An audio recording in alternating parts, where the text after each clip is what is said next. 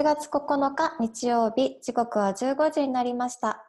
皆さんこんにちは。暮らしの大学プレゼンツ箱崎の古今東西ラジオのお時間です。当番組は暮らしの大学が拠点とする福岡市東区箱崎のことを皆さんにもっと知ってもらい暮らしの大学での学びをより有意義なものにしてもらえたらという思いから生まれた番組です。毎回ゲストをお迎えし、お話を聞くことを通じて、箱崎を編集し、その情報をお伝えしてまいります。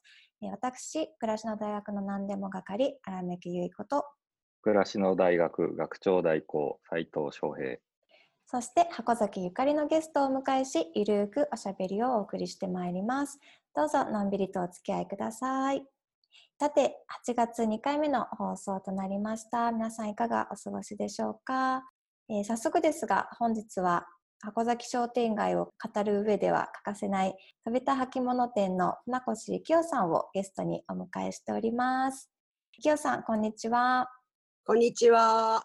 よろしくお願いいたします。よろしくお願いします。はい。さあ、今日はお店のお話から箱崎の街のお話まで様々お伺いしたいと思いますが、えー、まず最近はいかがお過ごしですか？お店の営業とかっていうのは通常通りですか？えー、っとまあこのこういう時期なのでまあなんていうかなやはり、えー、コロナがあの結構厳しくなってからはお店は一時期は営業時間を短縮するような形をとって、えー、まあ緊急事態宣言が出てからは時間をこうお客様にこう基本的にはもうあの電話をしていただいて予約をするっていう形での対応をさせていただいてたんですけど、まあ今年も山笠もないしお祭り全部ないので、まあうち履物屋っていうかまあ下駄とか草履とか売ってるのでかなり厳しい状況ではありましたけどまあ日常の生活はなんとかできるような風にはやってはいましたね。えただどっちにしてもほら商店街ももう人もほとんどいなかったしですね。うんまあぼちぼち様子見ながらっていうことじゃないですかね。もう始まって以来ですよね。もちろん山笠がないのもそうですし、そうですよね。うん、はいはい。なるほど。ただ時間がたくさん、うん、あったので、うんうん、まあいろいろ考えたりとか、まあ、やり方いろいろどうしようかなとか、それはもうなんか有効に使えたんじゃないかなと思ってます。なるほど。ありがとうございます。まあ、そんなお店のお話からですね、まず伺っていきたいなと思うんですけど、えー、飛べた履物店さんはもう創業90年以上とお聞きしてますが、昭和3年、はいはい、昭和3年創業なので、1928年な？ので92年。8年後、あと8年後で100周年。そうなんですよ。素晴らしいですね。なんだろうな、本当にもうコロナのやっぱりこう、を受けて、その、全然考えてなかったんだけど、これからどうするのかなみたいな、その、もちろんその問屋さんも含めて皆さん結構厳しい状況だったと思うんですけど、まあ100年目まではなんとか頑張ろうとは思っているんですが、うん、はい、あのいろいろ考えました、本当に。そうですよね。まあ、そんな、えーと、あと8年で100年ということですが、まあ、創業された時のエピソードとかお聞きできますか？本当にびっくりエピソードよ。びっくりエピソードですか？うちは基本、えっ、ー、とですね、大体飛べた造船所って言って、あの船大工の家系なんですね。えー、でそれずっとたどっていくと、文献がちょっと何年か前に出てきまして、えっ、ー、と、黒田官兵衛が兵庫県から連れてきた、まあ、昔、国替えとかあると、皆さん、みんなこうほら、あの職人さんとか、そういう人たちを連れてきてたらしいんですよね。で、そのその船大工のが2件か3件来たんだけど、その家系なんですよね。で、えっと、うちはもちろん本家は今の博多小学校があるあたりなんですけど、うん、まあ別れて箱崎ももちろん漁師町なので別れてきててで箱崎のお寺の台帳を来ると280年ぐらい前までくれたったかその頃多分別れてきてるんじゃないかなっていうそういうことその前が分からなかったんですよ。そうどういうかか関係かっていう。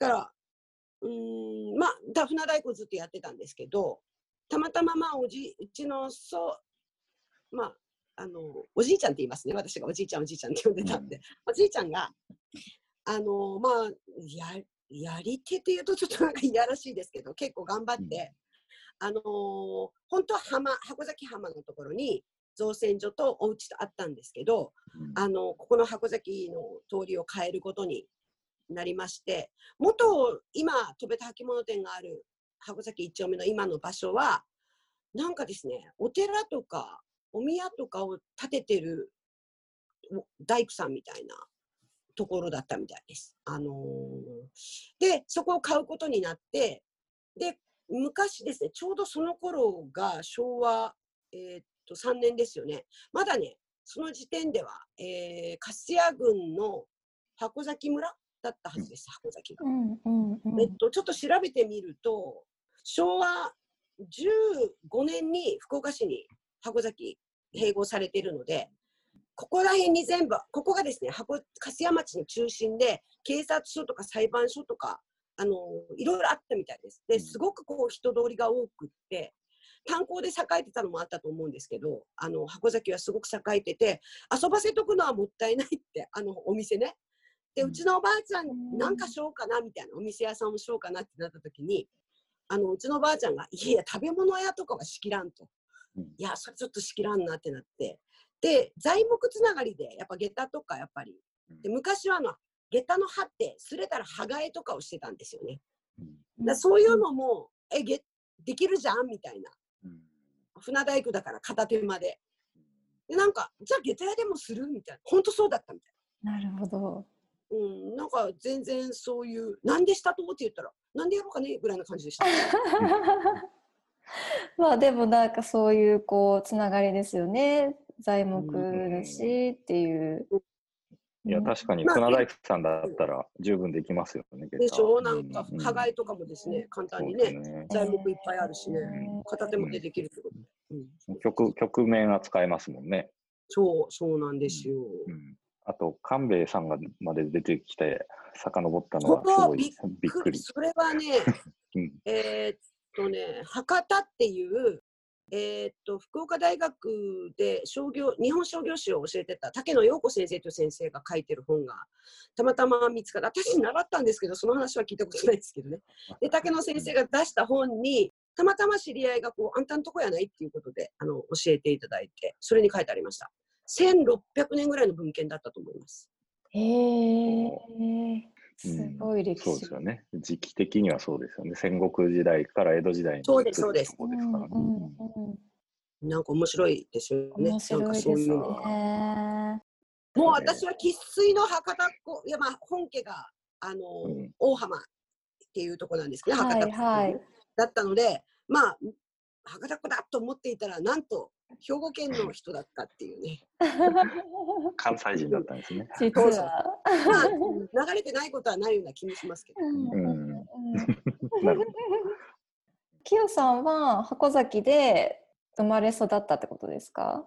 もうがっつり。そんながっつりそうですよね。そうですよ。だって私、あの箱崎で生まれて、今はちょっと今の校区が少しこう変動になってるんですけど、はいはい。は私がいた私が小学校の頃はここら辺は全部箱町小学校だったので、箱町小学えー箱崎の京成幼稚園っていうもう昔からある幼稚園に行き箱崎箱町小学校に行って箱中に行ってなんと貸井高校に行って福岡大学になってもうがっつり福岡市内であもう完全に。完璧にもうなんか絵に描いたような。えー、でもそのか。ね幼少期の箱崎とかってどうでしたか？街の様子とか。めちゃくちゃにぎわってました。本当に。うんなんか私がそうだな。小学校そうね中学年ぐらいまでかな。正門払いって11月にありますよね。あのー今でもね。まあ川端商店街川端商店街とかね。うんあのー新店長も昔はやってた。今どうかな？今もやってるかな？もう箱崎ももちろんあってて人通れなかったです。道。人だららけ。でその頃に、はい。あのうちのお店もめちゃくちゃ忙しかったですね。だから母とか父とか、父はサラリーマンだったので、あのおじいちゃんとおばあ夜帰ってきてからもう一日中夜中まで下駄すげてましたね。うん、本当に。この頃ってまだ下駄は割とこう日常履きの。ものだまだまだ、あの、なんていうのお中元とかお歳暮とかにはもうそれをわあのあげるっていうのはまだまだ続いて、もうお中元の時期とかお歳暮の時期もすごい忙しかったです。なんかね、えっと、例えば、えーまあ私が下駄を買いに、あ、斉藤さん下駄を買いに来るとしたら、ここのうちにこれ、ほら、このな何族、このうちに何族って言って、あの、頼みに来られるんですよね。なんとかさん家にあ大人用の何族に子供用何族とか。そしたら箱に入れて、なんていうのかな、大きな紐でくくって、荷造り紐でなんとか様どこどこ行きとか書いて、部屋中にありました。私も覚えてる。多分それを多分お中元とかお歳暮にその方が持っていかれるんですけどね。なるほど。かさばるじゃないですか、下駄って。えー、えー、えー、えすごすごかったですよ。だから部屋中にありました。覚えてます。50年ぐらい前よね。いやでもそう思うとなんかそんな昔じゃないじゃないですか。なんか割と最近までそういうこうねあの風習というかあったんだなと思うとすごい急激な変化のような気もしますね。もうね、だから、私は例えば枕元に下駄があるっていう話お正月のになったらねってお正月になったらそれを下ろすって下ろすってうん履くねっていうことをしてたのが確か私よりも10ぐらい上の人たちまでかな。私たちはもう下私自分も下駄とかそんな履いてませんもんね。私たち運動服履いてたりとかほらついわゆるつっかけっていうやつね。うんこううんうんを履いてたので、それこそ15ぐらい上の人ももいたかな。大でももう私たちぐらいの年年代の人はそれはないです。うんだから昭和20年代生まれぐらいの人までは、はいはい、なるほど。それが、うん、あの思い出に残っているってよくお客さんから買ってもらいよったとよはいとか、はいはいはい。えー、でもなんか本当意外と最近なんだなっていうのがちょっとびっくりでした。あそうですか。そう 最近、うん、最う近ね。ん今のお客さんとかってどういう方が多いんですか、もう結局そのうんうん。昔でやったらそのさ今で言ったらスニーカーを履いたりとかさ、ちょっとしたそのなんていうのあのーサンダルみたいなの履くのを、はい。昔は下駄を履いててで下駄うん。って擦り切れたらもう、あのー終わりなんでこう普通になんていうのかな消耗品として買っていくような感じだったわけですはよ。いはい。うーんなので、えー、なんていうかな。うん。質問何やったっけ あ、今のお客さんと前のお今どんな感じ？はいはいい。はい。まあその日常使いっていうのがなくなったんで。近所の人しか来てないって。あ、それを見たはいはいはい近所の人しか来てないなるほど。近所のですね。うん近所の人しか、だから日常履きなので、はいはい。近所の人がメイン。まあ、うんたまに特殊なものを買う人はいたけど、基本的には、私がもうとにかく幼い時は、そんな感じです。もう本当近所の人がお客さん。うん暮らしの道具って感じですね。そうです、本当にそうです。まあ、アスファルトとかになって、もうガンガン減ったりとかするようになったり、うん足、やっぱりこう履くのがどうしても下が滑ったりとかして、っていうのもあるとは思うんですよね、時代の流れとともに、ねやっぱり靴とかに変わっていって。はいはい。私ががっつりここを手伝い始めたのが、父が亡くなるちょっと前ぐらいだから15年ぐらい前かな。うんそのくらいはまだまだ近所のお客さんたち、それはなんどうしてかっていうと、靴がだんだんほら、つっかけとか靴にあの下駄がなっていったときに、うちもまあそこは変化に合わせて、うちにある商品のラインナップを少しずつ変化させていって、そういうものを置いていたから、そういうお客さんたちも、近所のお客さんたちもいたっていう感じなんですよね。まあそれからほら、今も大きな量販店とか、ネットで商品が買えるようになると、まあそこら辺もね、近所の人たちは買いに来られるんだけど、まあ、ちょっと離れた人たちなんかみんなネットで買ったり、大きなお店で買ったりとかするので、逆にそこのシフトを、あの、下駄とか草履が、売れてた頃は下駄とか草履がメインで、つっかけとかがちょっとずつ増えてきて、靴が増えてきてっていうのが、50年代ぐらいまでちょっとその量のバランスが変わってきた。ちょっと下駄とか着物が減ってきて。で、えっと、私が手伝い始めたぐらいになると、もうそろそろほら、近所の人もつっかけとか靴とかはもう、うんその量販店で買うようになってきてるので、私は、あの、もう特化しちゃ自分が手伝い始めてからは、下駄とか草履をもう売ろうと。うんなんかないじゃないですか、そういうお店が。なんで、ですね。なんでボリュームとしては、えっと、最初はもう下駄とかが例えば100%始めた頃は100%だったのがだんだん時代とともに、まあ、50年代ぐらいになって半分ぐらいになってたのがもう私になってまた8割方元に戻した感じですかね。なるほど。なるほどうん。でそれはどういうことかっていうともう、えっと市内にあったたくさんの下駄屋さん、えっと私がちっちゃい頃それこそさっき言った昭和50年代前半？もっと前か40年代ぐらいまでは箱崎にも45店舗あったんですよ下駄屋さん。そうなんですね。下駄屋さんだけで。そうですあもちろんほら靴とかも少し置いてたりもするけど、うんうん靴屋さんじゃなくてつっかけとかうんスリッパとか、まあ、元履物屋さんっていうのが4軒ぐらいあったへえあ、そうなんですね。ありました。うちからお宮まで400メートルぐらいかな。半径400メートル以内にあったと思います。4軒、4、5軒。この頃って、そういう暮らしの道具関係のお店って商店街に他にもいろいろあったんですか？もちろん、もちろん、もさちろん。あのー私がそれこそ昭和3 40年ぐらいに、今の西、西銀が箱崎支店があるあたりに、えっと、小さな、まあ、スーパーみたいなのもあったりとかして、うん。まあ、西鉄ストアとかそういうのじゃなくて、ちょっと大きめのスーパーみたいな、中に一般のお店が入ってるようなお店もあった頃が、多分一番箱崎、すごいお客さんも多かった頃じゃないかなと思うんですけど、その頃は、やっぱりすごいいっぱいいろいろありました。うんそこに来れば、まあ、商店街が完璧に機能してた時代ですよね、40年代ぐらいまでは。うんもう全全部ありましたよ、ほとんど。下着屋さんあったし、洋服屋さんあったし、えっと、金物屋さんもちろんあるし。えーお肉屋さんもたくさん選べるし、お肉屋さんに至ってはさ、クジラ屋さん、普通のお肉屋さん、柏屋さんみたいな、内容によって違うんですよ。なるほど。クジラ屋さん。クジラ屋さんは面白いですねクジ。ラ屋さんへー、卵もうん卵だけ売ってました。卵屋さん。ええあ、もう結構もう特化した感じなんですね、完全に。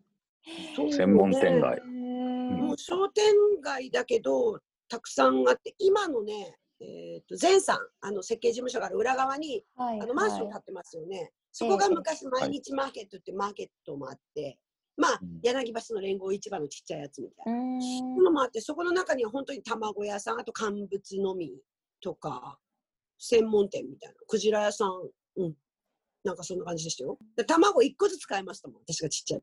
あ、なんか商店街ならではな感じですね。うんへそうですー多分、えーっと、今の、えーっと、そうだな、商店街が始まるの、あ、商店街が、えっと、始まるって言ったらおかしいな。商店街になるのが、今のね、えーっと、高田さんとかあるとこあるじゃないですか。あのーはい最強自転車屋さん。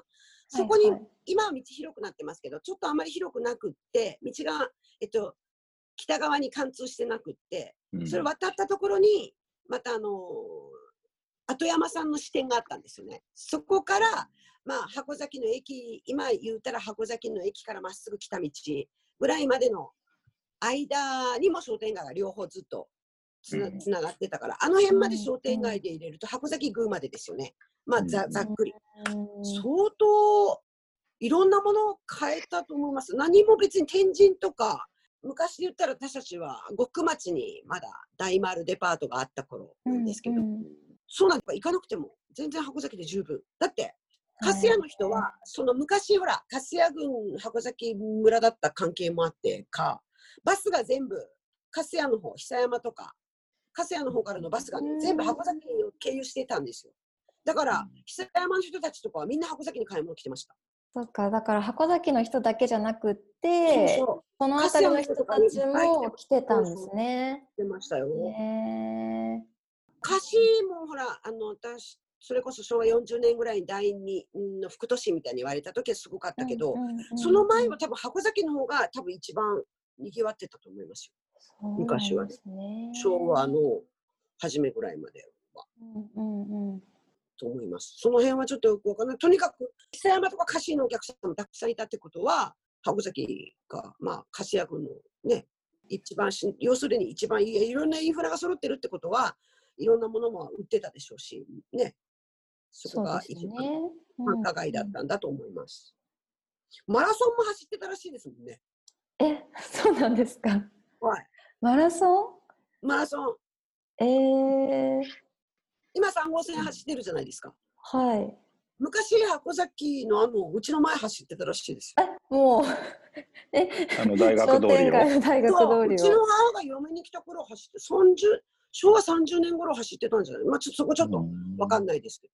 えバスもー、あ、バスも中通ってたんですか？そう。えー、なんか狭いのに。それなんか球児さんもおっしゃってた気がするな。バスについては。うん。ううんん、そう。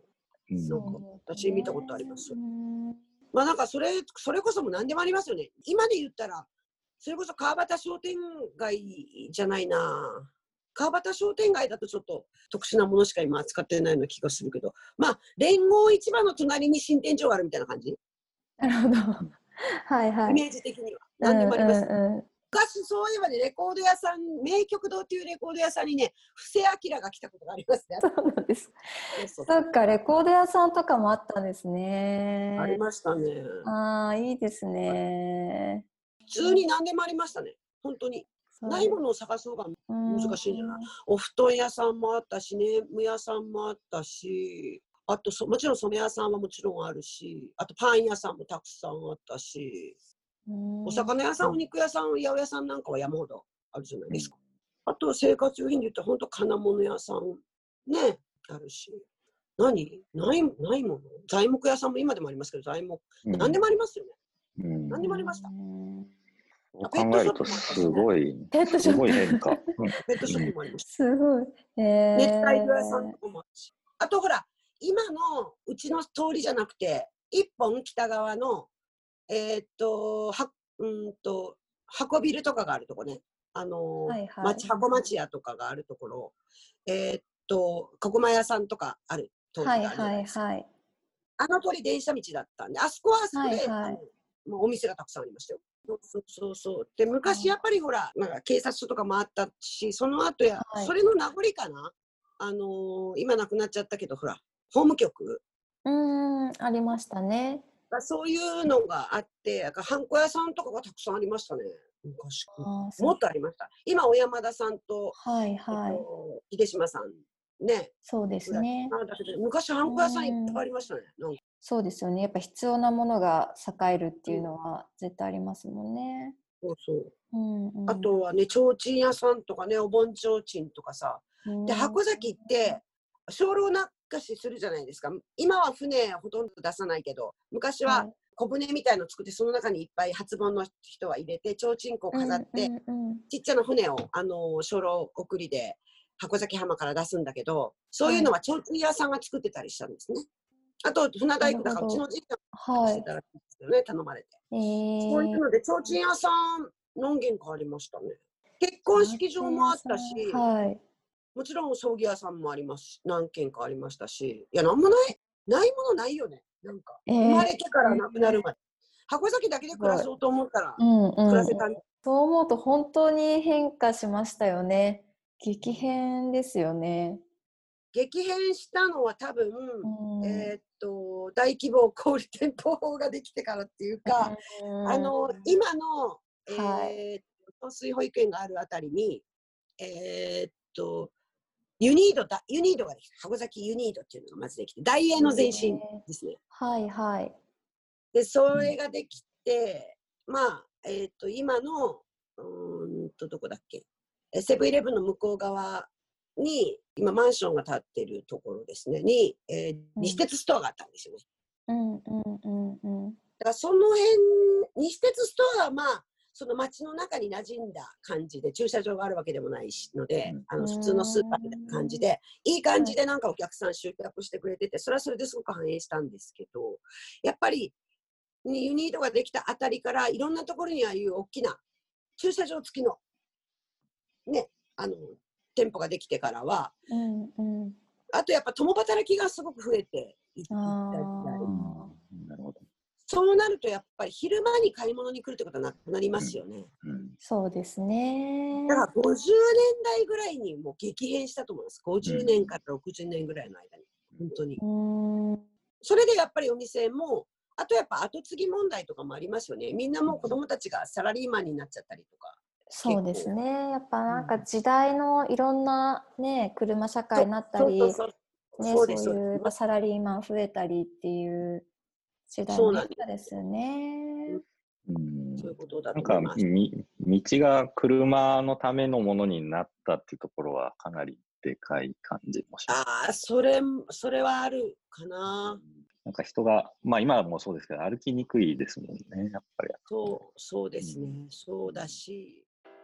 さて、エンディングのお時間です。